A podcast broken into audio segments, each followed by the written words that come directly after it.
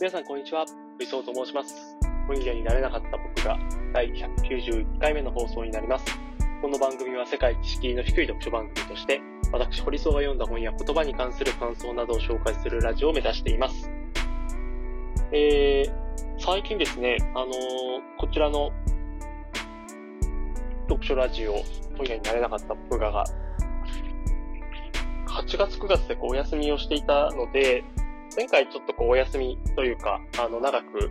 配信できてなかった時は、その、まあ、ピーク時というか、こう普段続けていた時で一番こう再生回数が多かった時に戻るのに、2、3ヶ月ぐらいこうかかった印象があるんですけど、なんか、配信の本数もそれほど多くない。これまではこう週2回だったのが、こう週1回だったにもかかわらず、とかなり多くの方に聞いていただけていて、まあもしかしたらこう一人の方がじっくりこう聞いてくださっているのかもしれないんですけど、あのーその辺は、あの、アンカーというこう配信プラットフォームを作ってるんですけど、それがこう一人の方なのか複数の方なのかっていうのは、こう使用上わからないんですけど、でも、なんかですね、こう、感覚として、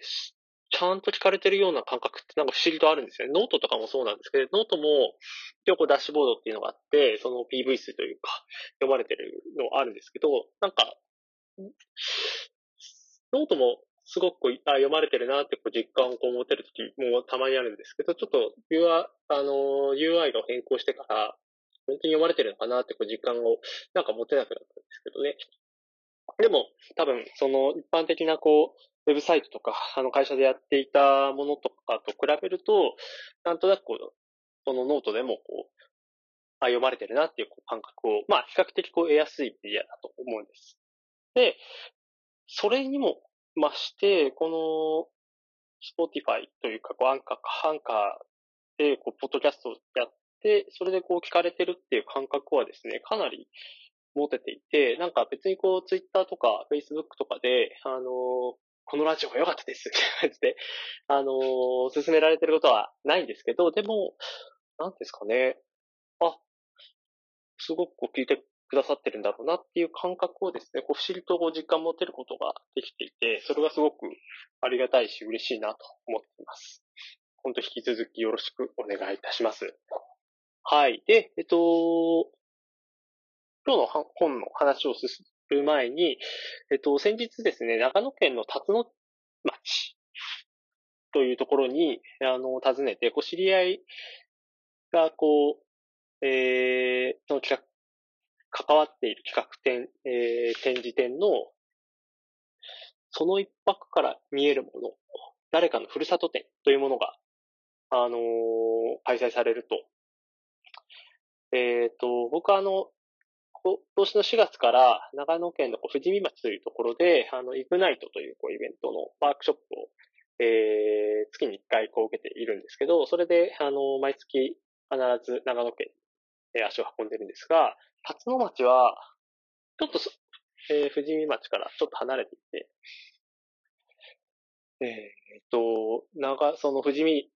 駅、電車で行くと富士見駅から、こう、茅野というとこまで行って、下諏訪とか上諏訪とか、諏訪湖をぐるっと回って、岡谷。で、岡谷で乗り換えて、えー、辰野町、たあ、辰野駅。で、えっと、この辰野美術館というのが、えー、辰野の、辰野駅から2つ離れた稲新町というところなんですけど、えーそこから徒歩20分ぐらいですかね。そこでこう辰野美術館があって、で、たまたまそのワークショップの翌日から、えー、その一泊から見えるもの、誰かのふるさと展というのがこう始まったタイミングで、あ、すごくぴったりのタイミングだなということで、こう、訪ねたんですけど、すごくいい、えー展覧会でした。これはですね、Airbnb と、えっ、と、共催ということなんですけど、Airbnb Japan かな？えっ、と、それとこう、マルト編集者という、え編集者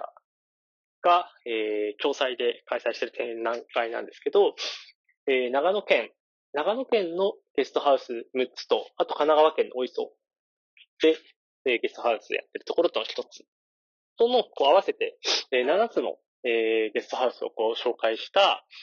えー、まあ、企画展で、で、なんていうんですかね、こう、だから、普通に絵画とかがこう飾ってあるわけじゃなくて、そのゲストハウスの写真であったりだとか、えー、言葉であったりだとか、そういうものが、こう、中心に、えー、展示されている、すごくこう、小規模な企画展ですけど、めちゃくちゃ良かったで、なんかこう、なんで人は食べようするんだっけっていうことを考えていたときに、僕は結構なんかすごく、このコロナ禍で旅できなくなったなっていう、やりづらくなって、悲しいなって思ったのは、なんかその、過小評価してたような気がするんですよね。例えば、あえてまあ自分をこう主語にしないとき、その大学生とかがこう卒業旅行で、例えばヨーロッパ旅行に行けなくなってしまったと。ああ、なんかこの多感な時期にヨーロッヨーロッパにこう行こうとしていた人たちが行けなくなったっていうのは、あの、異文化をこう自分の中で、あの、体感することができないとか、あ言語がえー、違って、なんかそこでこう不便というか、苦労するみたいなこととかをこう味わえなくて、そういうものがこう異文化コミュニケーションにつながるんじゃないかと。まあそれはそれでもちろん、あの、そういうものをこう体感するっていうことは価値なんだけど、なんかあの、ノートにも僕書いたんですけど、例えば、パリに行きます。で、パリにしかない絵画はあるんだけど、あの、なんか美術展巡りするみたいな。それをもうちょっとこう、その本質をこう辿るとしたら、別にアートの本質って、なんかこう作品だけにあるわけじゃなくて、なんか自分の街でそういうこう美術館がなかったりとかしても、なんかその街の中でアートを体験するみたいな。そういうものは十分可能だと思ってるんですよね。まあ、その街にあるものであったりだとか、これはアートではないかもしれないけど、アートの文脈に沿って物事をこう眺めてみるとか、そういうことはこう十分可能だと思ってだから別にこう旅をあの、さっきも言った通り、こう、パリでしか見れない絵画もあるので、もちろん旅に行くとすごく大事なんだけど、その美術館巡りをこうするために、なんか足を運ぶっていうのは、えっ、と、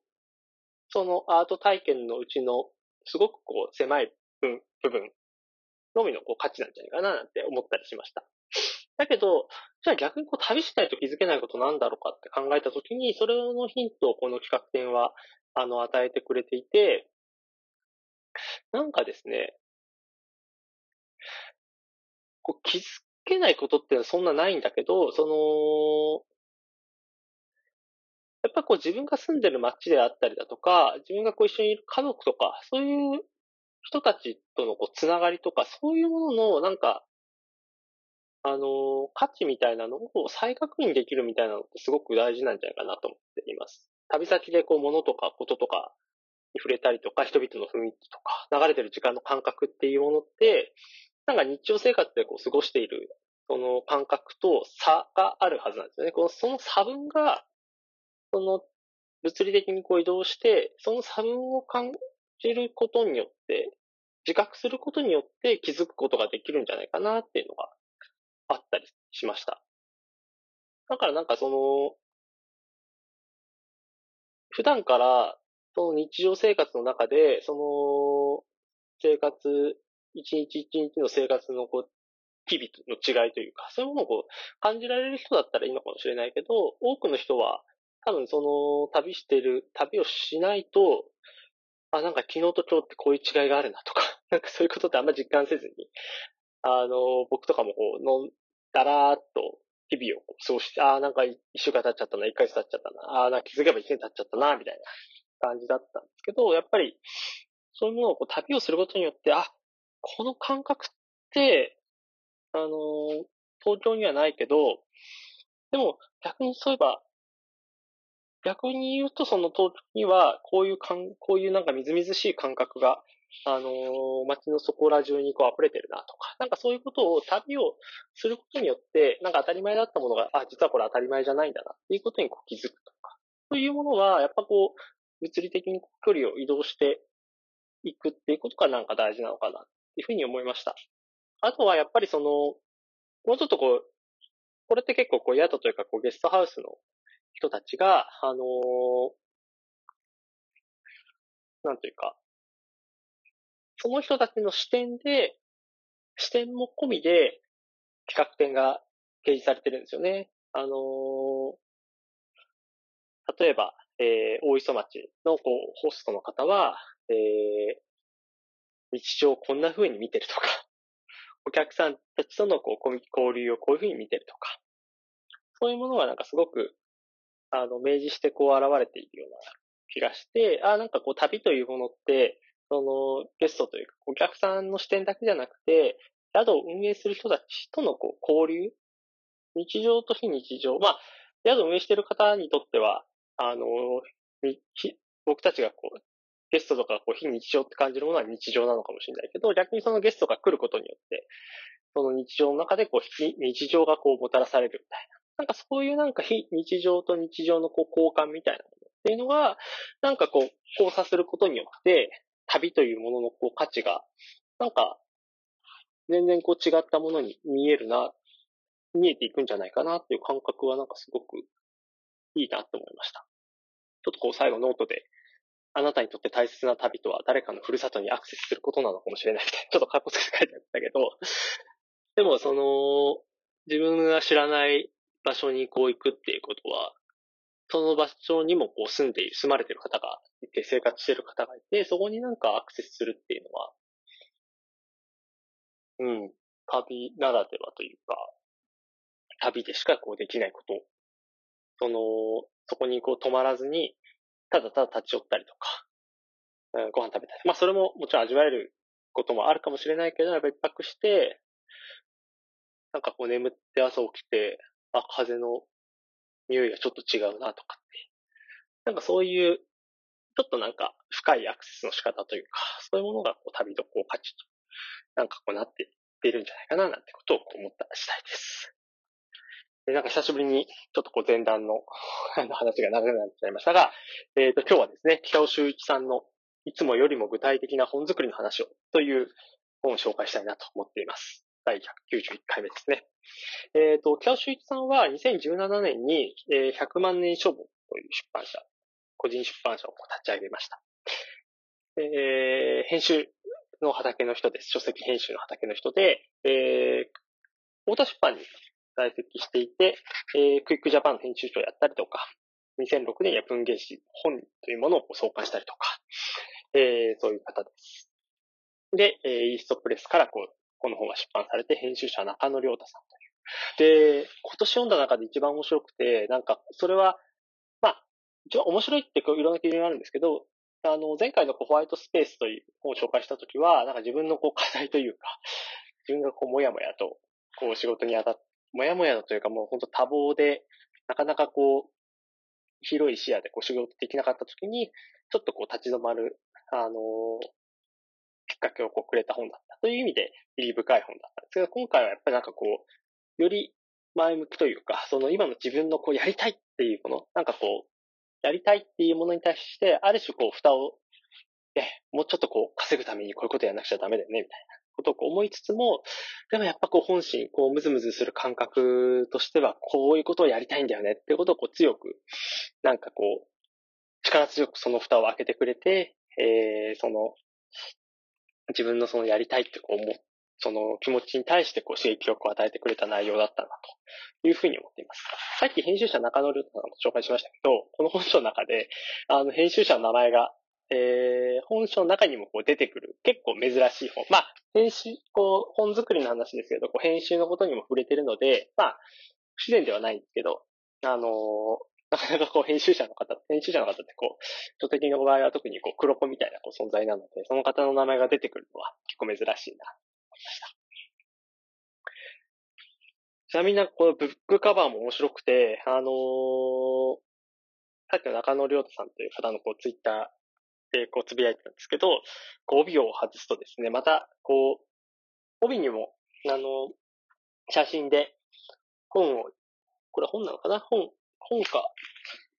iPad かな ?iPad 持ってるかな？をえー、眺めてる、こう、写真の北尾さんが写ってるんですけど、まあ、帯をこう外すと、また魅力的な北尾さんが現れるので、ね、ぜひ、あのー、購入された方は、結構帯ってそのままこうつけっぱなしにしている方もいると思うんですけど、帯ちょっと外してみていただけると、なんか、あ、いい、北尾さんだなっていう感覚がすごい味わえるかなと思います。なんかやっぱ本を作ること、編集することってやっぱめちゃくちゃ楽しそうだなっていう印象を持ちますし、なんかこの帯に書いてある、えー、これからの編集、これからの生活って言葉すごく良くて、なんか、これは第10章のこう、えー、にも、これからの編集、これからの生活ってこみ出しがあって、まあ、それは終わりにの直前に書いてある言葉なんですけど、なんかその、編集って当然仕事、出版社でこう編集者として働くとか、そういうこと僕はまあ経験ないですけど、まあ、編集というものはこう仕事の、まあ、職業の一つだみたいな感覚は当然あるんですけど、でも、なんかその、これからの編集、これからの生活ってこう、閉塞を書かれていたときに、なんか北尾さんのこう思いというか感じるのは、なんか面白く生活することをこう思考していったら自然的に編集がついてくる。なんかそういうこともあるんじゃないかななんて思いました。世の中は別に強いものが生き残れるわけじゃありません。今の環境に必死で適応しつつ、残念でもしぶとく生きている者は、環境が変わっても同じように必死で適応し、残念かつしぶとく、えー、生き延びます。ということが、あのー、ダイヤモンド社の金井さんという方が、えー、高橋書店在籍時に担当された面白い進化の不思議、残念な生き物図鑑の一節ご紹介してるんですけど、まさにその、なんかこう、こういう時代、なんかメディアミックスとかいろんな、まあ、えー、角川春樹的な、えー、もう本当にこういろんな思考、リソースを大量に投下して、えー、それでこう大きなリターンを、ハイ、ハイリターンを狙っていくこう本作りみたいな。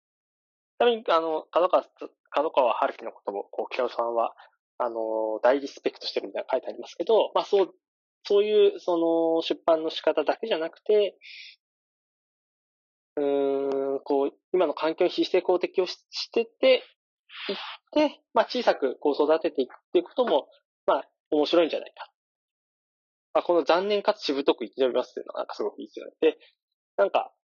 残念ってこうひらがなで書いてあるんですけど、なんかこう漢字でこう残念って書くと、念が残るって書きますよね。まあ語源は知らないんですけど、なんか残るっていう言葉がなんかすごいいなって思いました。残念でネガティブな、あの、言葉ですけど、でも残るなんかがあるんだよ。こう気持ちなのかもしれないですけど。残念ってなんか、まあ、でも残ったり残せたりする言葉なのかななんて、ちょっとこう言葉遊びと思いましたけど、なんかこの言葉もすごくいいなって思いました。で、えっ、ー、と、いつもの通り、あの3つぐらい、なんか僕が印象に残ったポイントを、えー、話したいなと思います。あの、本作りやっぱやりたいなって思ってる人はもう、問答無用でバスマストバイかななんて思います。編集に関わってる人とかも、まあ、それがこう、ウェブの領域だったとしても、またこう、本というもので編集、本当本作りっていう、北尾さんもこの本の中で言ってましたけど、こう本作り、編集ってもう本当都市計画とか、そういううん、まあ、組織づくりとか、まあ、そういうものとか、いろんなこう、後期の意味での編集がこう使われるようになって、その、その中でも、えっと、北尾さんはこの本ではこう本作りというところにこう絞ってます。で、その中でもこう、いつもよりも具体的なっていうふうに、えー、言って、こう、かなりこう、絞ってってるんですけど、そのいつもより具体的なっていうのが本当に具体的だなっていうのがかなりびっくりしました。あの、実際のこう、書籍の企画書だったりとか、あの、損益分岐点の資産表みたいなのがあって、特に損益分岐点の資産表はなんか、まあ、の本をこう作ったことない人にとっても、すごくこう参考になる ものかなと思いました。こう、印刷費、印税率、編集費、想定デザイン費、校閲費、イラスト代、原稿料ほか、憲本発送費用0.1%、必要経費15%、広告宣伝費2%みたいな感じで、こう、割合とこう、定価みたいなのが書かれていて、で、えっと、一冊あたりの、えー、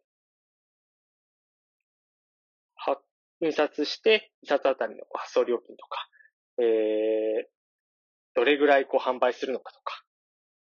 どれぐらいするのかとか、まあ、それでこう、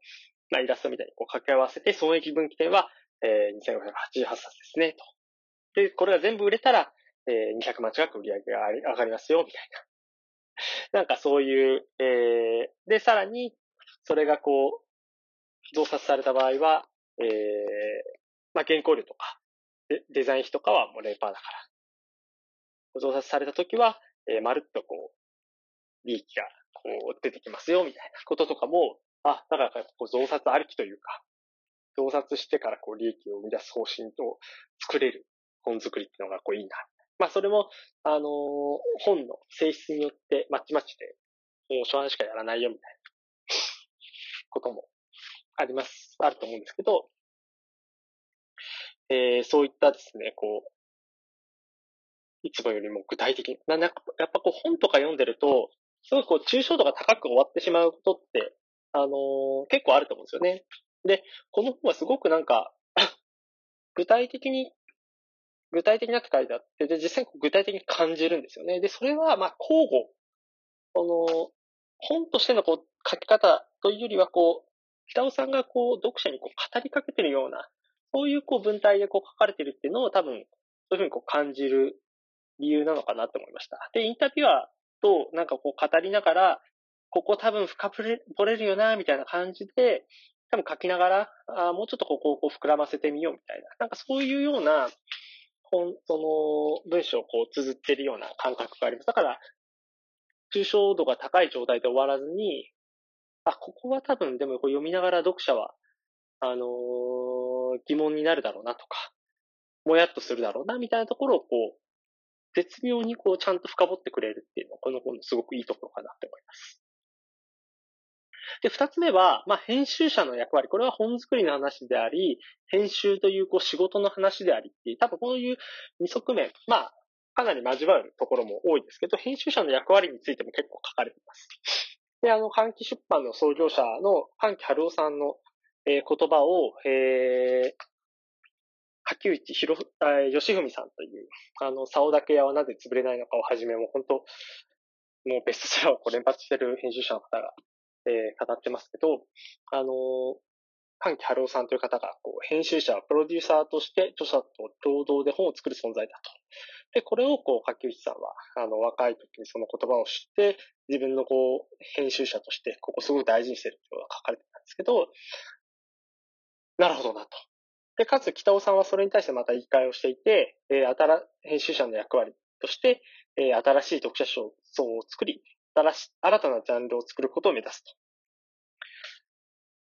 だから編集者ってなんかそのテレビドラマとか、なんかそのテレビドラマって別に編集者がこう主役のドラマってあんまなくて、作家とか漫画家とか、まあそういうこうクリ、なんかこうクリエーションする人たちが、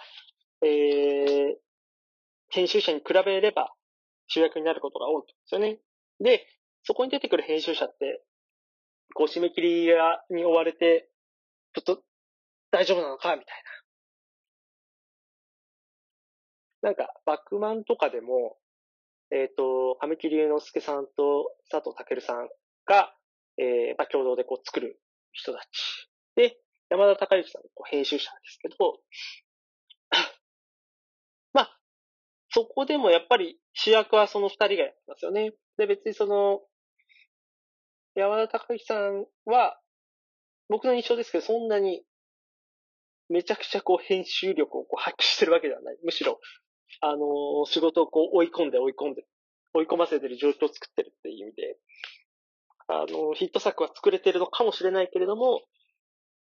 そこにこう編集者っていうのはどういう仕事なのかっていうのはあんまりこう描かれてなかった。バックマンには。みたいな感じで、こう、テレビドラマとかでも、なんかその編集者って多分こう、橋役みたいな方で、えっと、作家の原稿をなんかこう、受け取りに 足しげくその先生にこう、通うとか、なんかそういう締め切りに追われているその主人公の、なんかそういうものをこう、描く意味でその編集者がこう、使われるみたいなけれども、なんか別にその締め切りをこう遵守させて原稿を取ってくるだけの仕事じゃないっていうことは、まあ、この本を読むとすごくよくわかります。で、僕まだあの、手元に届いてないんですけど、この本でもご紹介されていた谷彩子さんという小編集者の、えー、一日が幸せになる朝ごはんという。このですね、これが結構こうイラストとかでもこういう、えー、本の中身ですとか、デザインですとか、えー、タイトルはこんな風にして付けましたみたいな逸話がこう書かれてるんですけど、めちゃくちゃ気になって、あの、今買って、それが、それをこう手に取って眺めるのがすごい楽しみ。あとはその、影吉さん手掛けたこう嫌われる勇気とかも、その、嫌われる勇気って買った方分かると思うんですよ青い表紙で。で、表紙に、嫌。で、その2段目に割れる。で、勇気っていう、そういう感じなんですけど、普通だったら、嫌われる。で、2段目に勇気っていう、この嫌と割れるをこう、切り離さないんだっていうことを言ってましたけど、あ、こう、パッと読ませるため。で、これをなんでこういう2段にしたのかとか、ブックデザイナー、想定家とこうどういうこうやり取りをしたのかみたいなことも、で、北尾さんはこうどういうふうにこう接するようにしてるのかとか、そこがまあ押し付けじゃなくて自分の考えはこうだよみたいな、なんかそういう、でしかもこういろんな、あの、正解とかなくて、いろんな編集者によってはこういろんな視点があるよみたいなところもこうちゃんと残しつつこう語って具体的に語ってるのがまたこの本の魅力の一つかなと思います。もうこの本はですね300ページを、えー、全然超える本なんですけどもうずっと面白い。ずっと面白くてあのー、さっき長冒頭でこう長野県に行くみたいな話しましたけどその行く金曜日に長距離バスでこう寄り始めて、で、最終的に多分その旅の間、あ、帰ってきてからもちょっと見ましたけど、うん、ずっと面白い、ずっと面白くて、えー、あ、後本終わっちゃうなと思ったら、こう最後にまた、最後が一番なんか、ワクワクするというか、もうゾクッとするぐらいいい終わり方だなって思いました。これなんか紹介するこの本文読むの、ちょっと、なんかあの、別に僕はネタバレってあんまり、作品によってはもちろんこう、ネタがばらされること、物語が明かされることって、なんというか、あのそれは言っちゃダメだよね、みたいな。ですけど、僕はなんか作品とかによっては別に、ネタが全然バレても作品の価値は全く損なわれないというか、みたいな感、ちょっとこう、物語至上主義じゃない部分をこう持ってたりするんですけど、でも、この終わりをなんか全文今読んで終わりにするのはなんかすごくもったいないので、今こと言うか言わないかこう頭の中で考えながら喋ってましたけど、読まないです。読まないので、じゃあどんなことが書かれてるのかっていうと、その、あ、本作りは、やっぱりこう、それなりにこう、一冊の本を作るまで時間がかかるけれども、本を作りでは終わらないっていうことですよね。その、やっぱりこう読者にこう届けるための仕事をしなくちゃいけないっていうことで、あの、この本でも8章にはラストスパートという章が、9章には作った本を、えー、育てることがこう書かれてますけど、この終わりにも、えっ、ー、と、まさに、これで本書を作る作業は終わりましたが、っていうふうにこう書かれていて、えー、その、読み終わった読者、あるいは編集者の中野さんと共に、この本をこう読者にこう広げていきましょうみたいなことがですね、こう書かれてるんですけど、この、えー、っと、行数でいう5行のところがすごくですね、ああ、なんかこう、特筆とするぐらいいい文章で、あの、とってもいいし、これはだから本を作る仕事においてもちろん編集者は、あの、超意識をしてるんだとは思うんだけど、こう読書側、読者側も、なんかその、あ、読んだだけじゃなくて、この本、例えば、同じこう、下級士さん手掛けた編集のその、小川文武さんの、えー、取材執筆遂行という本は、あの、読まれ、本が出て、出されて、もちろんその時も話題になったけど、それが、あの、読者の、特にこう書き手、ライターの人たちにとってのこう指針になったりとか、あるいはこう、それでもこう、もやもやしてるところとかある中で、こう、本がベースとなって、こう、ライターがこう、育っていったりだとか、あの、より技術をこう、洗練させていくっていうことの、こう、一助になっていったりしてるわけですよね。同じように、この、北尾さんのこのいつもよりも、具体的な本作りの話をってこう読んで、ああ、いい本だった。じゃあまた次行こうみたいな。別の本読もうとかではなくて、まあ、編集というこう仕事もそうだし、なんか生き方として、あこういう生き方いいよねっていうものがなんか、具体的なこう行動としてこう現れたりだとか、なんかこう価値観の変容を生んだりだとかっていうところにつなげたりまあもちろん、その、この本が、あのー、限られた、こう、出版業界の方とか編集に関わる人たちだけじゃなくて広く読み継がれていくためにはこうどうすればいいのかみたいな、そういうこの本のこうプロモーション、本がよりこう息の長い、えー、プロダクトになっていくためにどうしていこうかみたいなことがこう最後の5行でこう書かれているので、そこもですね、終わりにが終わらないってなんか僕メモで書いてますけど、まさにこう終わらない旅みたいなものをこう本作りをこの本作りの本を通じて、えー、なんか感じてもらえたらなって思います。だから、本作りに限らず、終わりにで終わらないんだよなっていう、それが人生だなって思いますので、ぜひぜひ、あのー、まあ、さっきもちょろっと言いましたけど、本作りとかにご興味のない方でも、この本はすごく楽しんで読んでいける。この編集とか、あの、なんか例えばこう大企業とかに勤めていて、なんか自分のその裁量だけでこう働けないっていう方にとっても、なんかその、結構やっぱこう大企業、僕も大企業に所属してたことありましたけど、役割分担がすごくあるので、なんか、品の一つっていう言い方はちょっとこう適切じゃないかもしれないけど、なんか自分がこう働いてるこの仕事は、なんかどういうところに生きていくんだっけ？みたいな、そういう実感を持てなくなる瞬間って結構あったりするんですよね。だけどそれが大企業だとこう人のリソースがすごくあるので、みんなでこう役割分担をしながら、自分はこう商品を作ってる立場だけど、マーケティングと営業の人たちがそれを広く届ける役割をしてる。まあ、そういうものがあったりして、あのー、多分、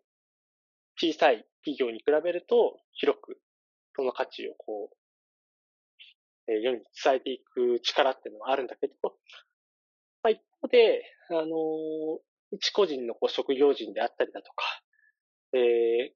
職業人よりももうちょっとこう広く個人としたときに、なんかこう一つの、なんか自分がこういうものを作りたいんだよねっていう思いを、じゃあどうやってこう作っていこうかっていうのをこう感じる瞬間って、多分結構固有のものというか、こう普遍なものとしてあると思ってます。それは、大企業に勤めていようが、ベンチャーだろうが、フリーランスだろうが、えー、誰だろうか？そういったなんかこう感情をちょっとでもこう感じる方は、あのー、めちゃくちゃ面白い。こう読んで損はないと思うので、ぜひ手に取ってもらえたらなと思っています。はい。いつもよりほんの少し長くなりましたが、えー、今回はこれで以上になります。また次回配信もお楽しみください。